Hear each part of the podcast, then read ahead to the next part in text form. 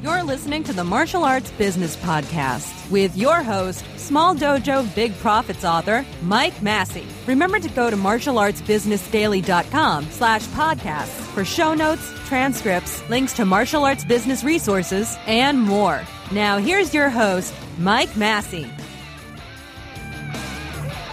Hey folks, Mike Massie coming at you with another edition of the Martial Arts Business Podcast from sunny Austin, Texas. I want to welcome everyone out there in the Martial Arts Business Nation and the Small Dojo Big Profits tribe back to the podcast. Okay, so what do we have for this week? Well, this week's podcast episode is not necessarily going to be focused on business topics. Instead, I have a special guest that I'm interviewing.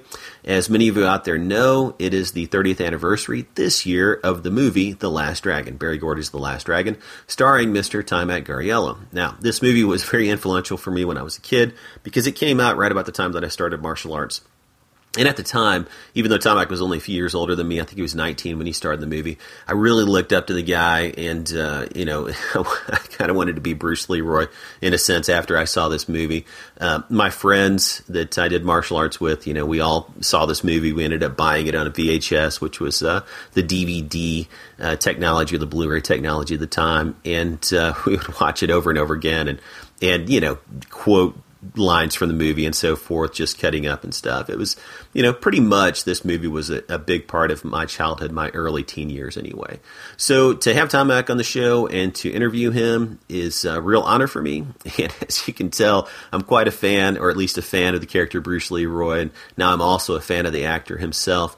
Um, I kind of think in a couple places here in the interview, as you'll hear, I went full on fanboy on him. So he was very gracious about it and actually turned out to be a really cool guy. It's always nice to see that, uh, you know, when you're a fan of a movie and a character in a movie, and uh, you end up meeting the person who plays that character, the actor, actress that plays that character in real life, that you find out that they're just as nice and just as cool as, as uh, you hope they would be. And that was the case here with Mr. Uh, Taimak Guarriello. So uh, without further ado, I would like to uh, go ahead and get on with the interview. This is my interview with Taimak Guarriello, star of The Last Dragon. Hey everyone out there in the martial arts business nation and the Small Dojo Big Profits tribe. I have a very special guest on the podcast today.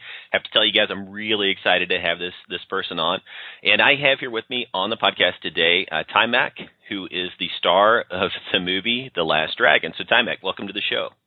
Hey, how you doing, Michael? Yeah, my name is pronounced Time Mock. Not many people know that, but I just wanted to. that's that's my bad. I should have checked that out beforehand. Time Mock. It's okay. And you know, okay. I was going to introduce you with your last name too, but I was afraid I would butcher that even worse. How do you pronounce your last name? Guarriello. Or Guarriello. Yeah, exactly, exactly. You got it right. Okay, good deal. Well, welcome to the show. I'm so excited to have you on because, um, you know, as a lot of people know, it is the 30th anniversary of The Last Dragon, the movie The Last Dragon. And that movie came out when I was about 14, and that was about the time that I started martial arts. And the movie was was very influential on me as a young man, and uh, I really looked up to Taimak when I was a kid, or Taimak, I should say, as a kid. And uh, you know, he was, you know, basically, you were one of my martial arts heroes when I was a young teenager. I got to tell you. So I'm happy to hear. Yeah. So uh, anyway, you know, speaking of the 30th anniversary of the Last Dragon, you know, you started that movie with Vanity and also the late Julius Carry. And it, tell me, you know, as your first acting role, how did starring in that movie change the trajectory of your life?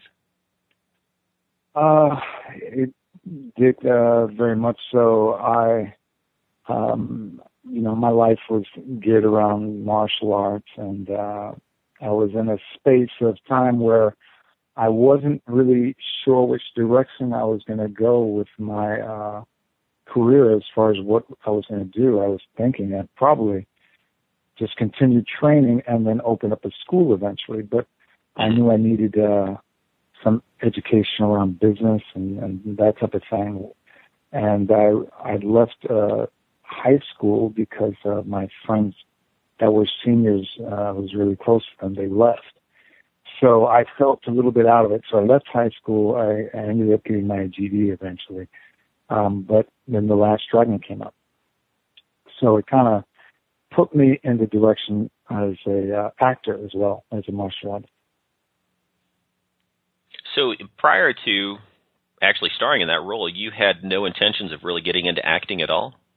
No, I just uh, I had a dream of it. I never uh, I never did any um, acting classes or anything like that. I did some school plays, and that was it.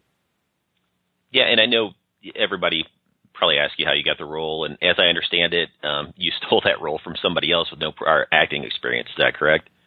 Yeah, yeah. He um, had the role, but when I went back and uh, he didn't sign, they didn't, they didn't sign. When I went back to uh, try out the second time, they gave me the part. that's a that's pretty cool, you know. And personally, I mean, having you know watched the movie over the last thirty years numerous times, um, I can't really picture anybody else being in that role myself. You know, being the last dragon. So. Thank you. Thank you. Yeah. well, yeah. It was, meant, it was meant to be. Yeah, it was meant to be. I think so too. You know, so you know the funny thing about the movie was, and I can remember seeing it as a kid, and of course, you know, I watched it last night again in preparation for this interview, and enjoyed it just as much watching it last night. It was just as funny, just as entertaining. I cheered just as much at the end as I did the first time watching it. You know, but watching it as an adult, you know, is a little different than watching it as a child. I still enjoyed it, but at the time the movie was released, it was panned by the critics. But what was interesting is martial arts fans like myself, like me, you know, we really loved it. I think people really supported it, and at the box office, you know, people showed their support because it pulled in at the time, which was this was in 1985, a very respectable 33 million domestic. Right. So now that movie is considered to be a cult classic, and I'm just curious. Did anybody who was involved with the movie project at the time expect it to be such a long-standing success? Yeah, I mean, I did. I, I didn't think that far ahead. I was thinking that people would like it for a long time, but uh, I, I never thought of 20 or 30 years, you know. Uh, mm-hmm. That that I was thinking more out maybe five years, you know. Um, you know, the film was not promoted or marketed to. Uh, I, I hate to say it, it was true to a white audience. It was uh, just marketed to a black uh, crowd, which was uh, very odd because uh, the producer Berry Gordy didn't see it as a black film, and nor does so many of the fans that come visit me when I do autograph signings that are white see it as a black film. They just enjoy it, you know. Mm-hmm. And you know that's something that I thought was very interesting because for many years the film was it was termed or categorized by some critics as being a black exploitation film, which I never saw it that way. I thought it was anything but. So yeah, you know when people would categorize it like that, what how does that make you feel? What do you say to that? Uh, so, what is a black exploitation film? It's exploiting, uh, you know, certain stereotypes, I guess. Uh-huh. Um, uh, this film was the opposite. It was making fun of stereotypes. Yep. So that that was just ignorant, you know. So people uh, made wrong opinions with that. Uh, yeah. It, I thought it was pretty intelligent how they dealt with race, and, you know, with humor and you know the Chinese guys the whole time, you know. Yeah, and I thought it was funny watching it last night how much fun they poked at stereotypes and and uh, you know it was it was pretty clever. It was and also to me a bit cutting edge for its time because you know I don't think anybody had done that in popular films to that point, at least not right. in a martial arts movie.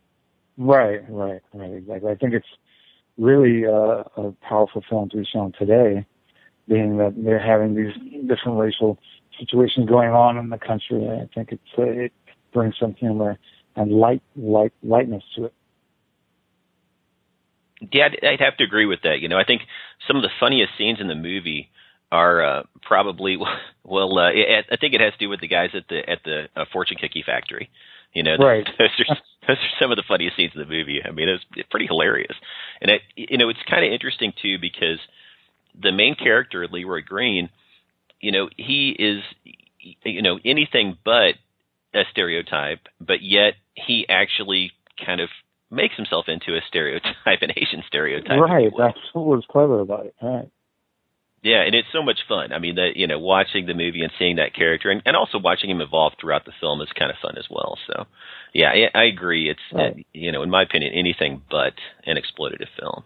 Yeah, I mean that that was the, the genius about the whole thing for people who haven't seen it. I, my character is black, and he dresses as if he's Chinese, uh, stereotypically in his mind what a Chinese martial artist would dress like, with a coolie hat on and a kung fu outfit, and he walks around that way all through the film.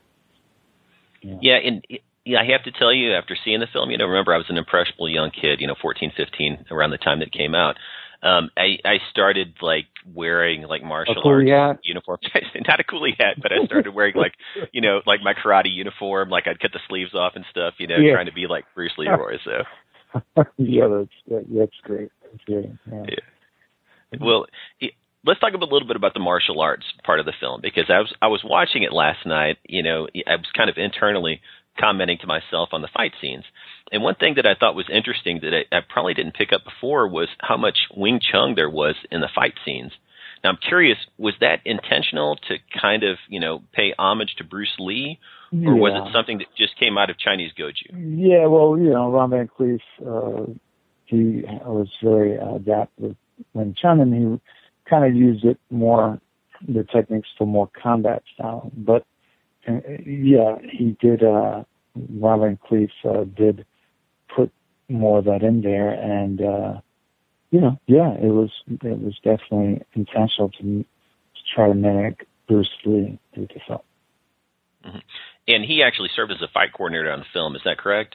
Yeah, him and Ernie Reyes Senior. Ernie Reyes Senior. Okay, because I knew Ernie Reyes. Gump, Yeah. Okay, and so you know this is kind of interesting, but you know a lot of people don't know that Grandmaster Van Clief was the first black kung fu star in Hong Kong. Is that correct? Right, right, well, it was him and Jim Kelly, and there was another gentleman, but yeah, he was really at the cutting edge of that, having uh being accepted in Hong Kong, uh and uh, doing a, uh, quite a few films. And the one I saw him in, that kind of sparked my eye because I never seen a black guy in, in kung fu movies before, was uh, the Black Dragon, and it was uh, really great to see it. When I was a little kid, he became a hero, and I finally got to meet him, and I started training with him. It was great. Yeah, and he really was. I mean, he was really kind of the first actor, the first black actor that was really accepted in Hong Kong. Seriously, is Right. that correct? Yeah. Right, I would say so. You know, Uh, you, you had Jim Kelly uh, with Enter the Dragon, but as far as spending time in the Hong Kong doing these movies, uh, he was pretty much the first Ron Van Clief. So, with Ron Van Clief being your instructor and also acting as a fight co- coordinator on the film, was there kind of a little bit of, you know, him being the Black Dragon? Was there kind of a little bit of him passing the mantle on to you in a sense? Uh, I guess. I mean, I, it wasn't so. I mean, I was a kid. I wasn't thinking uh, that way. Yeah. You know? uh, I didn't think about it too much, but uh, if, if that's the way you see it, yeah. Okay, gotcha. Well, so tell me, you know, I'm curious because you know most of our listeners out there are martial arts instructors. And tell us a little bit about what your training with uh, Grandmaster Van Clief was like. Oh, it was always a a lot of uh, intense uh, drills. Uh, he believed uh, he came from the military, so he believed in repetition. You know, Mhm. and uh, so you know you go in and you'd have to knock out a hundred push-ups and a hundred deep knee bends, and then you'd have to throw a hundred round kicks with the back leg hard to the heavy bag and then the other leg. So he was like a lot about that and then sparring was full contact with headgear and you know uh, and he would play classical music in the background a lot of the time we spar he played all kinds of music but definitely he he had a, lot of charisma a lot of personality Uh huh. So kind and of it was it was a it was a, a basement you know we were training in i'd say about a ten twelve by twenty two foot basement Uh-huh. you know? Yeah, so it wasn't very big. It was, uh, you know, he was going around the country and around the world doing films and stunt work and everything. So, yeah, that was the place in the Lower East Side. So about 600, yeah, rough- roughly what 600 square feet, I guess. Something No, like that, yeah. no, no. Uh, it was like 10 to 12 uh, wide and long, uh, no more than no more than 20 feet. Oh gosh, so you're talking like like less Tiny. than 250 square feet. Yeah. Yeah, yeah, Wow. That's yeah, small. yeah, Yeah. But it was it was hardcore. How many other students were there? Well, he had a lot of students, but um, not all at once. You know. hmm uh the the most people being there like ten people you know um yeah it was it was pretty intense Ten people in 250 square feet. That's tight. yeah And he for a while he taught uh with he had a student named Radu who was a huge uh, Romanian guy, huge uh, gymnastics coach and fitness person. That he had a Bigfoot, and we would train there when I was like 16, and that was on 57th Street, up up in the building. Uh, people like Bianca Jagger and Cindy Crawford used to go there, and yeah, and then uh, Radu would uh, when he be done with his teaching, uh, we would have martial arts class with Ron Van Clief. Huh. Interesting. So, so do you still train with Grandmaster Van Clief? No, I haven't in many many years. Uh, I left New York in 1995 and moved out to LA, and, and we just stayed in touch throughout the years. We had a time we weren't talking for a while, but we've been definitely back.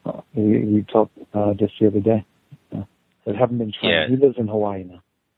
Okay. All right. Very good. Yeah, I, I, I wasn't aware of that. So I I kind of keep up with them a little bit by following him on Facebook, but I wasn't uh, I didn't I wasn't aware he lived in Hawaii. So I've seen some pictures on your website of you you know training jujitsu and some other stuff. What does your martial arts training look like these days? Well, uh, I just I had an injury, but it's uh, much better and it's basically healed. I'm doing a little recuperating, and I've been doing uh, Brazilian Jiu-Jitsu with uh, Marcelo Garcia, who's a world champion, mm-hmm. uh, famous Brazilian Jiu-Jitsu uh, artist, and I'm really enjoying that. I'm a purple belt in Brazilian Jiu-Jitsu. Uh, I was planning to compete, um, but the injury sidetracked that. I tore my labrum, but it's um, healed now. Um, but I have to focus more on putting my head and, and getting another movie made. Uh, so I'm focusing on that, writing, uh, even though I'm training every day now that, my, that I'm better. I spend time, uh, also now, now uh, it's stretching because I wasn't able to do it with the torn labrum and getting my kicks uh, repetitions back in. So by the summer, I should be 100%. You know, um, you know, I, I, I'm not a, a very much into weightlifting, but uh, mm-hmm. I I respect it and I and I do it periodically. Uh, but um, just developing my chi and uh, moving like a 20 year old is my objective.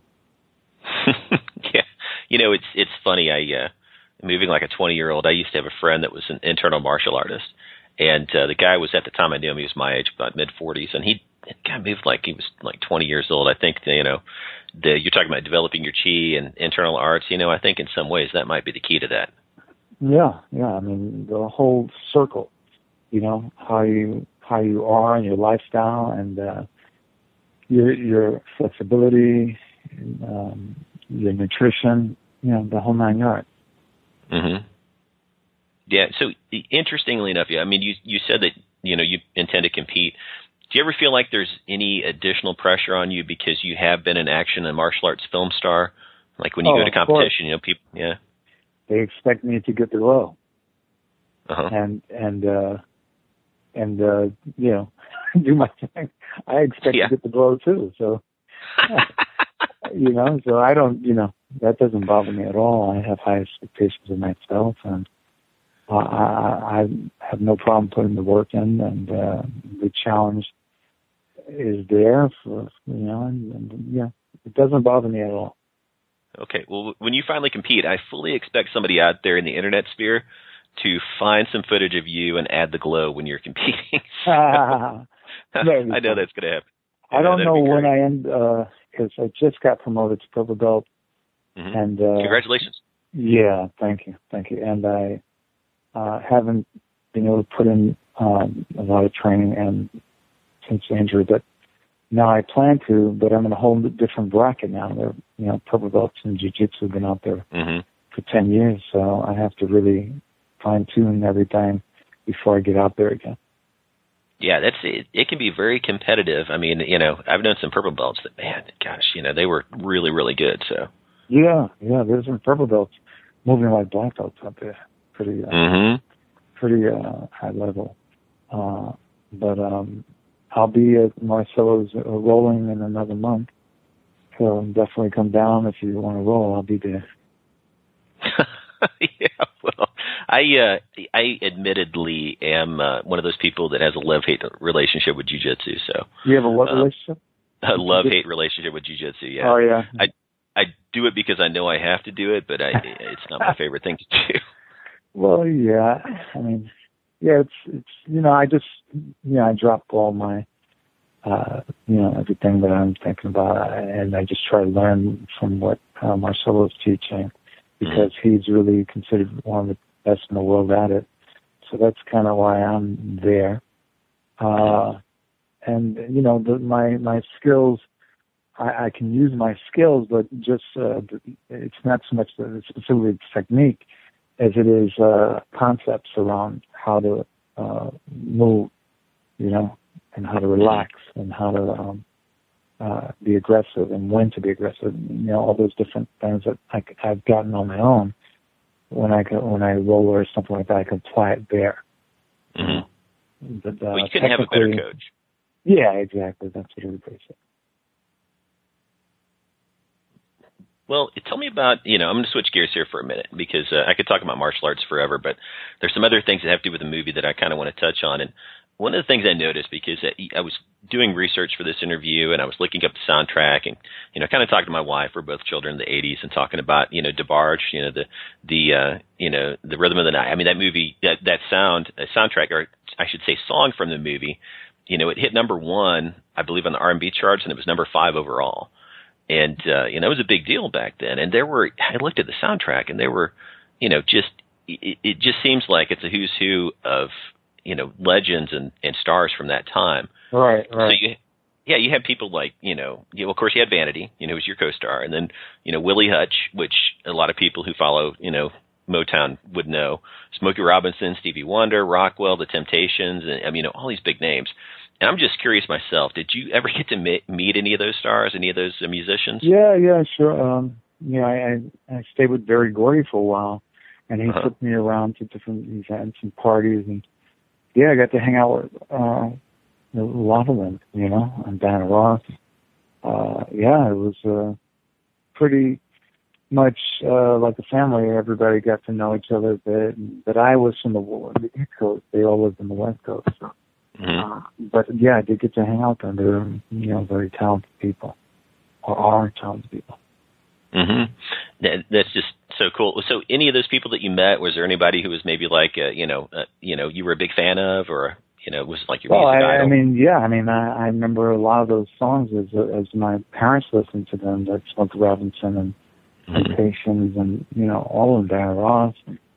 She was really big in the '80s. She was huge. Mm-hmm uh, she was like almost like what Beyonce is now, you know.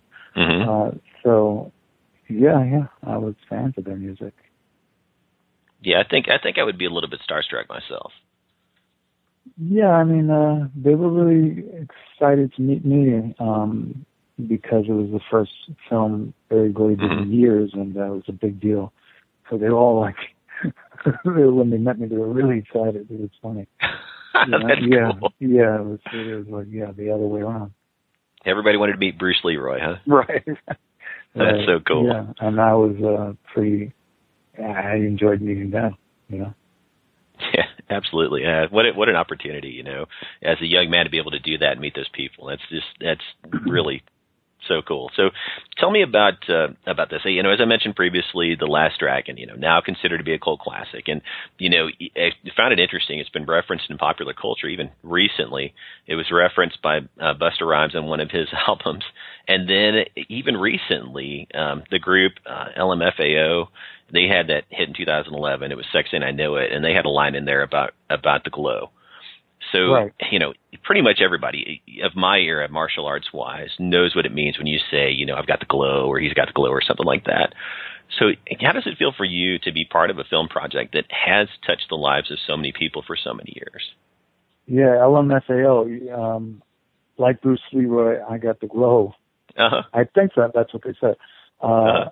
Something like that. Uh, I saw uh, him when he was a kid at one of those parties that Berry Gordy took me around. The, the redhead one, the big afro one. Really? Yeah, and I haven't seen him since. So when I saw that, I was, I was, I was like, that's, uh, I didn't know it was Berry Gordy's, uh, nephew, I believe. Uh, uh-huh. uh, grandnephew. Uh, anyway, uh, it was pretty interesting. I didn't know that that's what he said until my different fans are saying, they're saying you, uh, time out, Bruce Lee, right? So, yeah, it, it's uh, it's something, you know, because I could be anywhere, and uh, you know, when I do some of these comic cons and I do autograph signings, sometimes there are little ten year olds that come over my table because their parents are showing them the movie, and I've had three generations, you know, mm-hmm. parents showing their son, now their son's in his thirties and he has little kids and he's showing it, you know, so it's that type of thing. It, it's uh, it's a warm feeling because. uh I you know I never looked at myself uh, to be part of something like that that people have such a warm feeling about. You know, every time I meet them, they they I mean they act so nice. You know, so it's cool. Mm-hmm. It's really cool. Yeah, and you know, I have to say personally, um, you know, having the perspective of seeing it first when I was a kid, and now you know, still watching the show, you know, as I did last night that uh, you know there was an innocence about that that character of Leroy Green, and he, you know, he was kind of like this character that really epitomized what at least I grew up feeling like a martial arts instructor, a martial artist should be like. You know, he always tried to do the right thing. He tried to avoid violence. You know, right. Um, right. You, know, it, you know, martial arts was his last resort. You know, in in a lot of ways, Taimak, I just wish that we had more heroes like that today in media. Yeah, thank you. Uh, I agree. I'm writing about that in my autobiography, which I'll be done with uh, this summer. Oh, awesome. Uh, yeah, yeah. I see. You know, the you know, I'm, uh, it's not just because I'm older now, uh, but I, I'm sure young people see it too. How uh, there are people out there that are doing martial arts that are still uh, like uh, arrogant, and uh, it's all about the athleticism or uh, how high the belt I have. Uh, I could care less about the belt, honestly. I got, I had to uh, respect the belt system again when I started uh, being a student again uh, mm-hmm. and doing uh, Brazilian Jiu-Jitsu because uh, you know I would get promoted. But uh, I just think that uh, you know one should think of themselves as a person first and mm-hmm. how to be the best they can be, uh, especially if you consider yourself a martial arts, you know, you know, be humble. You know. Absolutely. Yeah, I agree. And it, you know, martial arts is, is a vehicle for really for touching other people's lives and impacting them in a positive way. And it can it can be used in the opposite way, obviously. But uh, you know, for me anyway, it's always been that way. So yeah, it, you know, I have to say, you know, that's probably one of the reasons why I'm such a fan of the film was because that character was so influential on me because of the fact that it did the character did emulate so many of those positive qualities that uh, that I wanted to you know to uh, you know evidence myself through training in martial arts. So so I got to say uh, you know I want to thank you for for being a part of that. I knew it was just something that you know. you know, you f- maybe feel like just happened to you, and you were in the right place at the right time, or whatever. But you know, really, I got to thank you for that. Yeah, you're welcome. It's, uh, it's an honor. It's an honor to have uh, played that role and to um, be here today talking about it, and uh, the future very bright for more roles to come. So. Absolutely, yeah, yeah. It was on your site actually, looking at at uh, one of your latest projects. I want to talk about that in a minute, but for now, because I really want to talk about the 30th anniversary of The Last Dragon, because I know that you're sort of going on a tour, making appearances at special showings around the country. I myself, when you announced it, I immediately went and bought two tickets for the Austin showing, so I will oh, be there in, in support. But uh, right. can you yeah, yeah, I look forward. I actually look forward to meeting you in person. But can you please tell our audience about these special showings of the Last Dragon and just let them know yeah, where yeah, they can go to find out about showtimes and stuff, tickets. Yeah, you can go to my website. It's uh, I A M I M Taimak mm-hmm. T A I M A K dot com. I am Taimak dot com. And uh, appearances, you'll see in the top, and just press appearances, and you'll see where I'm at every uh, month. You know, Newark I'm going to be in Newark this weekend, uh, and you can find uh, find all the information on my website there under appearances. And then uh, I'll be in Boston, uh, on the border of Boston and Rhode Island at the uh, Comic Con. Mm-hmm. And then I go to Texas, you know, in April. Uh, the whole uh, where I go to San Antonio, right outside Dallas, uh, Austin, and uh, uh, uh, Houston. Uh, mm-hmm. so that's like one right after the other. They're going to be showing it at the Drafthouse. So if you mm-hmm. just go to my website and, and click on appearances, you'll feel that you can find all the websites, how to get tickets, and all that. You know. Yeah, and Al- Alamo Drafthouse is really the perfect venue for showing that movie. Oh, good. Yeah, Yeah. I, I I think you're going to get a good turnout in Austin too. By the way, you know, a lot of film buffs down here. So Oh, great, great. Yeah, I'm I'm looking forward to it. I, I am working with a new agent uh, for these appearances, and uh, they're doing a great job. Absolutely. Well, I was so happy to see that you were having something for the 30th anniversary. You know, when I when I uh, started following you on Facebook and I saw you were doing this, I, you know, and you kind of mentioned you were like, you know, let me know where you would like to have the movie shown and so forth. So I'm I'm glad you're coming to Austin because it's going to be a lot of fun to go see the movie and see you there. Yeah, yeah. Demetrius Angelo, he is um, in the action in the independent um, film festival here in New York every year in the fall. Mhm. He did like a pre-party uh, in November of last year, and uh, Mhm. 300 people showed up, and there was a lot of fun right here in Times Square. Wow. So uh, yeah, it should be uh, a lot of fun. A lot of fun. Yeah. Looking Yeah, forward well, I'm looking- looking forward to it. Me too. So, you know, uh, I will definitely see you there. Now, let's talk about this real quick. I know you have some other projects coming up. Um, I was actually watching. You have uh, kind of like almost like a police procedural kind of action drama film that you're working on, and this is your directorial debut. Is that correct? Yeah, yeah. I um, I've been developing this project. I I I went away from it for a while to work on my autobiography and to do other things, but but uh, now I'm I'm back on it, and I'm uh, the thing about getting a film financed, uh, especially f- for someone like me that's been away for such a while, uh, I have to put myself back out there, and that's one of the things I've been doing Mm-hmm. doing by going out and doing these autograph signings and uh, being seen more. So I'm I'm I'm getting uh, coming down from the mountain as we speak. You know, uh, Mhm. really uh, making myself more visible, and uh, um, the the getting these films financed. Uh, that's something that I have to do. I have to uh, make myself visible and I have to show my work. So I've shot uh, quite a few scenes two years ago. Now I'm going to shoot some more scenes that are pertinent to to packaging the film. Uh, it'll help finance the film, and uh, also, um, you know, show show my acting chops. So those are the scenes I'm focusing on now is my acting chops, and then I'm going to shoot uh, some fight scenes to show that I uh, I can still do what I do, you know. So um, and that it's an interesting concept. Basically, it's uh, it's about uh, a character. Um, I'm a detective that has um, mastered martial arts, and he, he, like we were talking about before, he has a certain level of integrity uh, that a normal cop might not have. You know. Mhm. So, so, but at the same time, it's challenging because a lot of the other police officers aren't on the same page. So he has to be courageous. He has to be a leader. He has to make the tough decisions, and at the same time, he has to do his job out there dealing with criminals. So, you know, and that that uh, that evaluation is so high and it's so intense that he goes to his spiritual side of martial arts training to really gain some groundedness, you know, Mhm. because it, it gets to be a lonely place. Yeah, doing the right thing is often a lonely place in real life, isn't it? Sorry? I said doing the right thing can often be a lonely place in real life. Yeah, I'm sure, you know, you know, because uh, you're going up against the grain, but you can also have, uh, you can, you can laugh at it to yourself too, you know. Mhm. Yeah, like everybody else is crazy but me. Yeah, that's a good attitude to have. I'm gonna, I'm gonna, I'm gonna borrow that one for sure.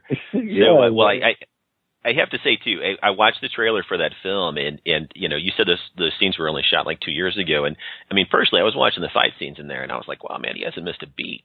You know, Yeah, you you- still look better. Well, thank you. Yeah, well, thank you. I just uh, I- I'm a perfectionist in a, in a way uh, where I, I I was doing everything myself, directing, writing, acting, and producing. So, so now that I have time away, I can just focus more on the fight scenes and just Mhm. my acting scenes, not the other actors. So so uh, I'm pretty excited to get that going. You know. Yeah, I'd like to see it too. You know, and I think you know if you ever decide to do a a sequel to The Last Dragon, I think you could get that crowdsourced online in a heartbeat. Well, you know, I, I'm, I'm, you know, I, I don't know what to say. You know, they've been talking about and uh, whatever you want to call it, uh, Mhm. but it's just you know I don't think there's been a film like that, uh, whether it's a leading you know black, mulatto, white, anybody. Mm-hmm. Uh, you know, since that film, I mean, you could count on one hand uh, martial arts stars. I mean, what you had uh, after that was what uh, Seagal did some movies in the '90s, and then mm-hmm. you know you had uh, a couple here and there. You know, he didn't really have, as far as Americans, uh, any martial arts stars that are young guys. You know, and I think that it's such a strong field to do. Uh, you know, but I, I mean real martial arts. I'm not just talking about like Charlie's Angels. Mm-hmm. Yeah, because I don't see anything else out there that's like that that has that type of a cult following 30 years later. You know, besides Bruce Lee films. I think that some of these uh, there's a, there's just there's an audience out there that would love to see great martial arts, real authentic martial arts, not just uh, hiring actors and then showing them a kick and a punch and having them train, and, and that's not real martial arts. You know? mm-hmm. So, uh, but I understand. I understand they want good acting too, so that's why I'm uh, I'm ready for that too. yeah, absolutely. I think that's one of the reasons why Michael Jai White is uh, has been so popular for so long with martial artists and the film roles that he's done. Because yeah, the fact that he great. portrays, yeah, he's awesome martial artist. Same thing, you know. So, so uh, you know, I, I I'm looking forward to see whatever projects you come out with. And uh, you know, if like I said, if you ever decide to do a sequel to Last Dragon, I honestly think you could crowdsource it in a heartbeat. And you should consider crowdsourcing for uh, for other projects too, because I think you've got a lot more people out there in fandom that would support you than you might think.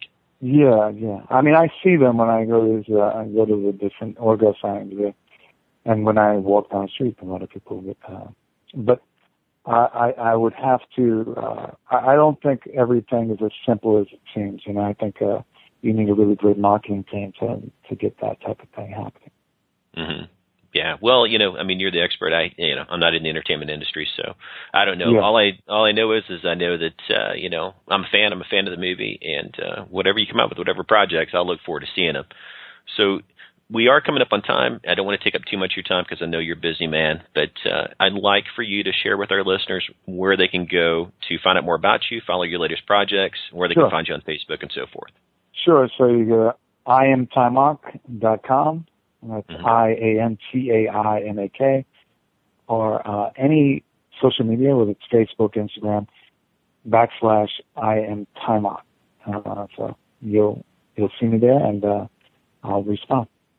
Okay, outstanding. All right, and uh, I will tell you guys that I'm about to close out the interview with Tom, but um, I'm trying to arrange to do a DVD and a movie poster giveaway for this interview, also to uh, help promote his uh, to help promote his uh, his upcoming showings of the film The Last Dragon. So what I'll do is um, after I end up the interview, uh, when we go on to the tip of the week, I'll also let you guys know how you can have a chance to win either a DVD or a movie poster The Last Dragon. So stay tuned for that. Taimak, I want to thank you so much for coming on the show. This has been a really big deal to me, and uh, I appreciate you coming on and letting me interview you. Yeah, thank you, thank you. It was great meeting you. All right, that concludes my interview with Taimak Guarriello, star of The Last Dragon. Now, as we mentioned in the interview, Taimak will be making special appearances at selected showings of The Last Dragon in selected theaters around the country.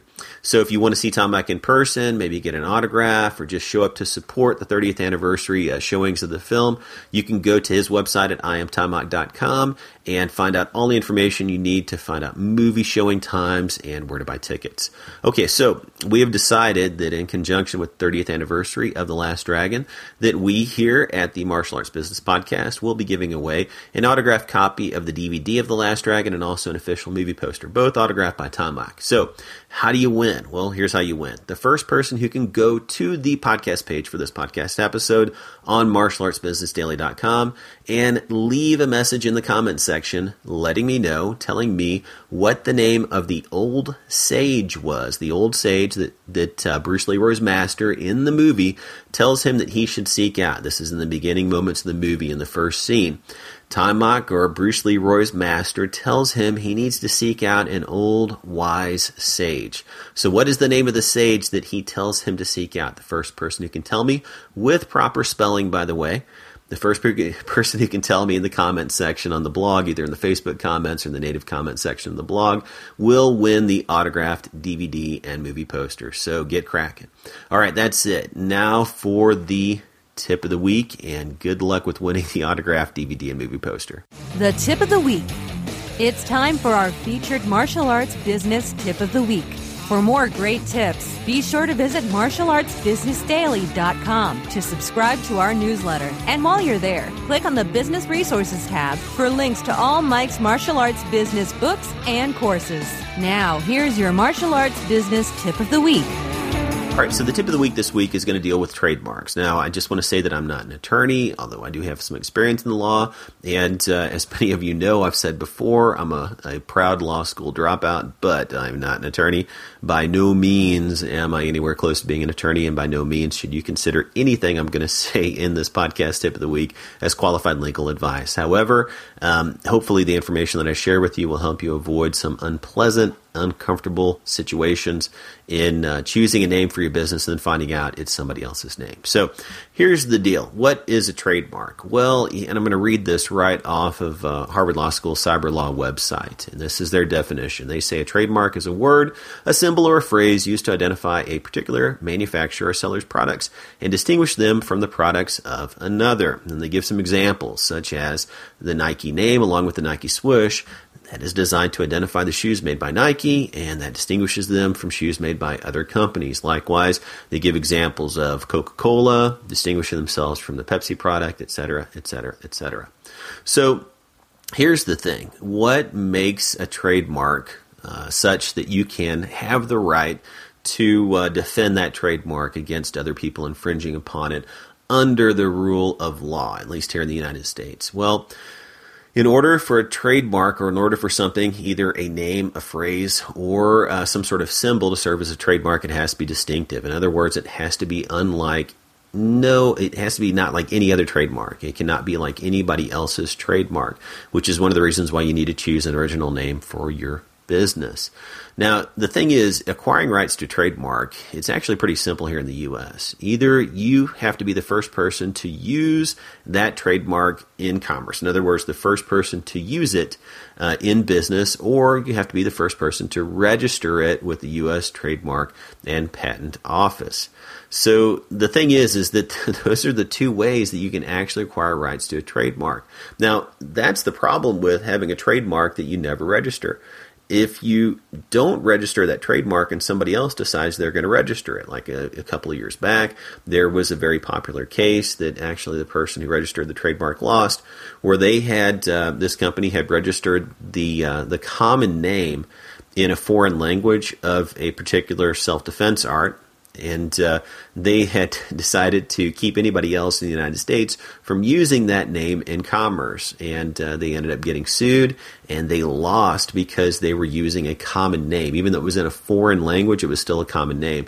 You can't use something like a very common name to describe your business and expect to, um, you know, defend that in court. So you can't, you know, trademark self defense and then say, well, nobody else can use self defense descriptively for their business because they're infringing on my trademark. That's not going to happen. You can't trademark, you know, the word karate or kung fu or, or even the proper name of a specific martial art like Brazilian Jiu Jitsu. You couldn't trademark that either.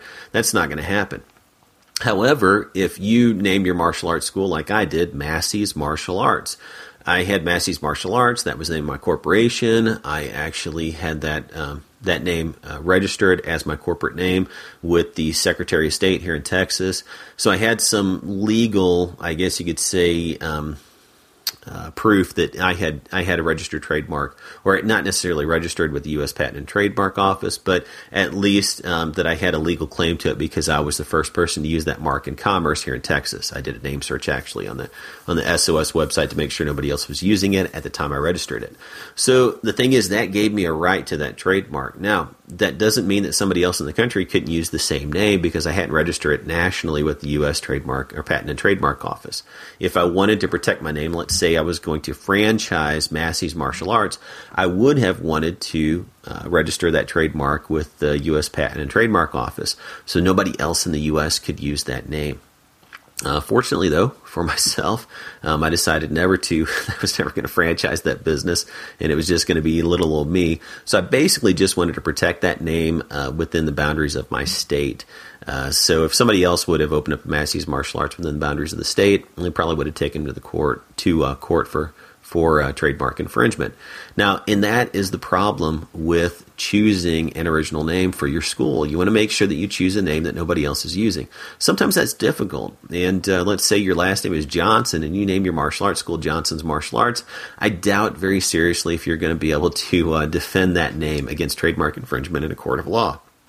However, if you come up with something that's a little bit more original, like say uh, Johnson's Hurricane Martial Arts or Johnson's Meteor Martial Arts or something like that, you know, something that's a little bit more original, has a little bit more of a descriptor to it, then I think, yeah, you would probably have a, a, a decent claim if you were the first person to use that in trade.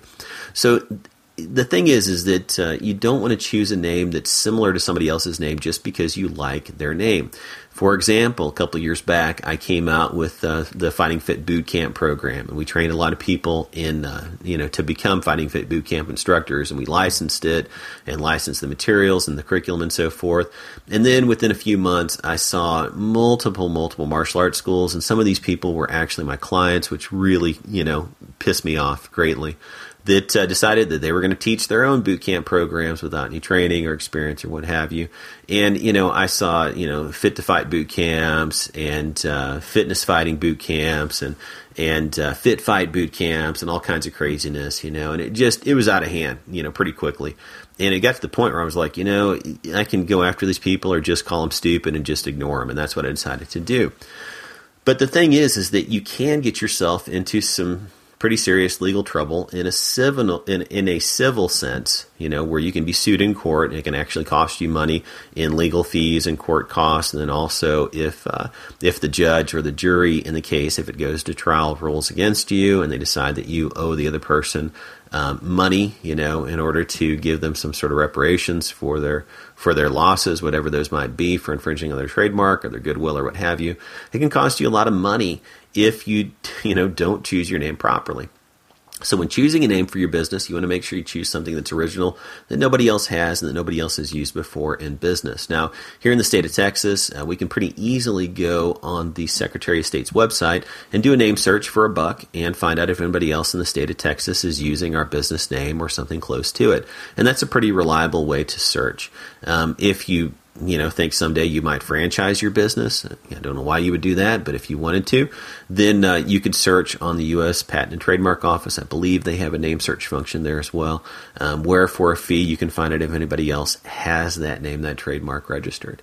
So, um, why would you want to do this? Well, to save yourself some heartache down the road. Um, we just had a situation uh, just recently with uh, one of the guys that I coach and a, a uh, mutual friend of ours and this guy that I coached decided that he was going to change the name of his business, and he changed it to a name that was incredibly similar to that uh, the name of the school owned by that mutual acquaintance of ours. And uh, of course, this guy took umbrage with it because they're operating in the same state, and uh, he doesn't want somebody else, you know, infringing on his trademark. He doesn't want somebody else using his business name and perhaps confusing his business with their business. And there are good reasons for that because let's say, for example, that I name my school Massie's Martial Arts, and then somebody else in a uh, close by to me names their school Massie's Karate. It would be very easy for the public to confuse the the two in business. Now, the names are not similar except for the Massie name, but unfortunately, what could happen is what if that other person who's running Massie's Karate and I'm running Massie's Martial Arts, that person running Massie's Karate ends up running afoul of the law? What if they are not using very good business practices? Or what if, you know, quite simply, they're just, you know, not very good at what they're doing and their reputation becomes poor? That could reflect poorly back on my business, which is the reason why people want to make sure that they defend their trademarks. So, my point of all this is, in telling you this, is to make sure that you choose an original name for your school and make sure you choose an original logo. Make sure you give it a lot of thought.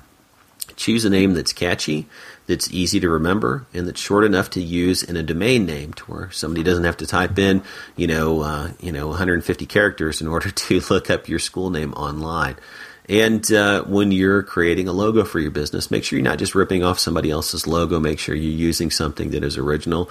Or if you are using a common symbol, something that commonly uh, that com- people commonly associate with your business or your style of martial arts or what have you, make sure that you're doing it in an original manner and that you're not infringing on anybody else's trademark. So um, that's just my two cents about this uh, situation or this uh, subject. And I hope this information helps you. So once again, just choose originally. Try to be as original as possible when you're creating a symbol, logo for your business or trademark. All right, that's it for this week's tip of the week, and I will talk to you soon in a future podcast episode. You've been listening to the Martial Arts Business Podcast with Mike Massie. Be sure to subscribe to this podcast on iTunes. And if you've enjoyed this show, leave us a positive review while you're there. Thanks for your support. And tune in again next time for more great martial arts business tips and advice from martialartsbusinessdaily.com.